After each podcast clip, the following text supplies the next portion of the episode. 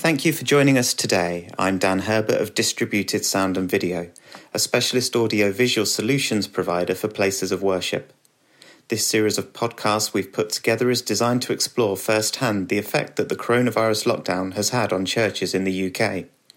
In each episode, we'll be speaking to a different minister to find out how they've responded to the challenges faced by the lockdown and to find out how technology has been used to stay connected with their congregations.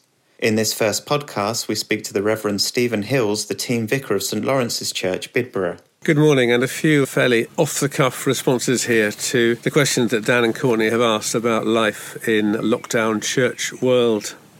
The first was what was your biggest challenge when the closing of all churches was announced? Well, I think, like most, we went into a very steep learning curve. There was one Sunday when we were able to uh, record a few things in church, and then the following week, as I'd expected, the full lockdown came and we were working from home, and so it was scrambling online to look for uh, different ways of uh, producing services.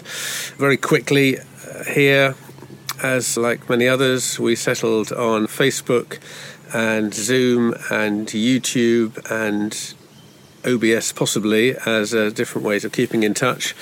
And the pattern we've ended up with, I was very aware of the need to be both outward facing towards our parish and wider community, but also that inward gathering that one would, one would have if one was normally in church on a Sunday. So when it comes to the question here about technology, the way we've chosen to be uh, gathered as a church community is through a, a, closed Facebook group.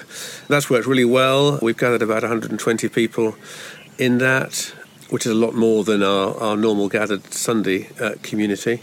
Having gone carefully through our, our, sort of list of people we're in touch with, we only had a fairly small number who uh, who are completely outside technology, maybe a dozen or so who um, uh, who have no internet connection at all. I'll come back to them a little bit later on. But a lot of people have been, uh, even people who are wary of Facebook in the past and social media, have been encouraged to dip their toe in.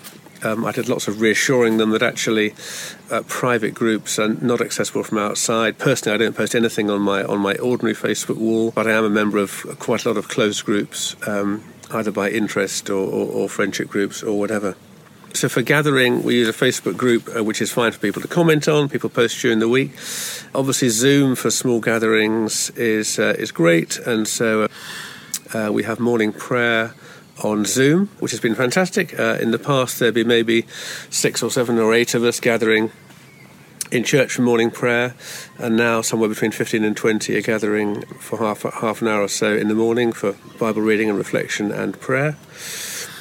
Our evening service works fine on Zoom. Again, that's about 12 or 15 people. And although they're from an older demographic, nearly everyone who, who comes to evening service in church has been happy to get to grips with Zoom, and that works really well on there.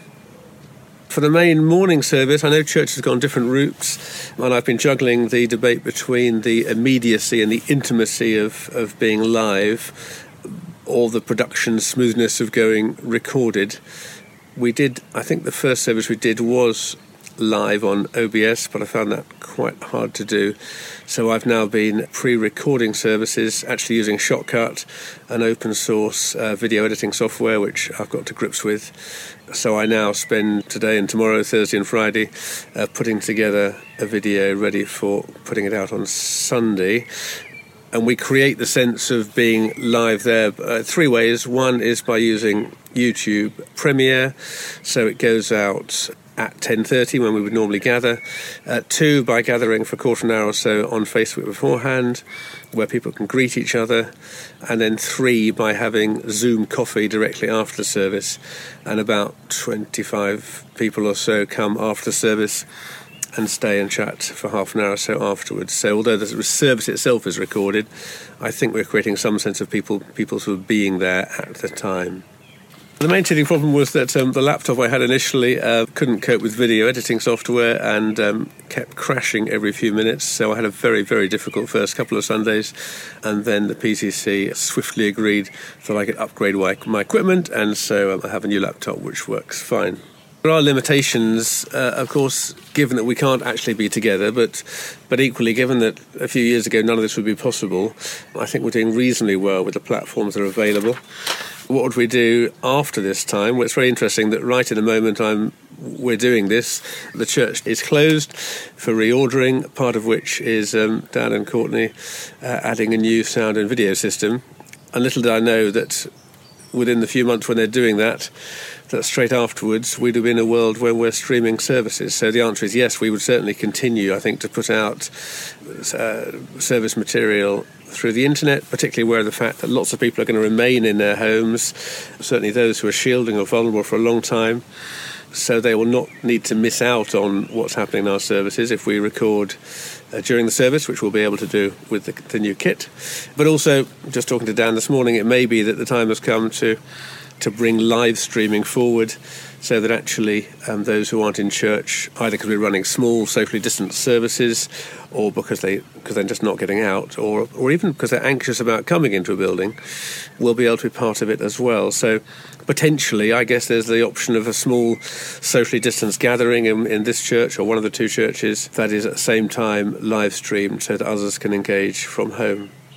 So lots of new possibilities coming out of this time. And just talking this morning with some clergy colleagues in a huddle, I think there are there are some who are very keen to get back into church. Well, of course, we're missing that personal fellowship and, and contact. But equally, I think there are good things that are coming out of this time of thinking outside the box, and particularly that means outside our buildings in, in my Anglican setting. Thank you, Stephen. There's some really good advice for all churches, and it's really uplifting to hear how congregations are coming together during these difficult times and still being able to join in worship. Join us next time when we'll be talking to Father Gareth Jones of St Mary's Church, Ilford.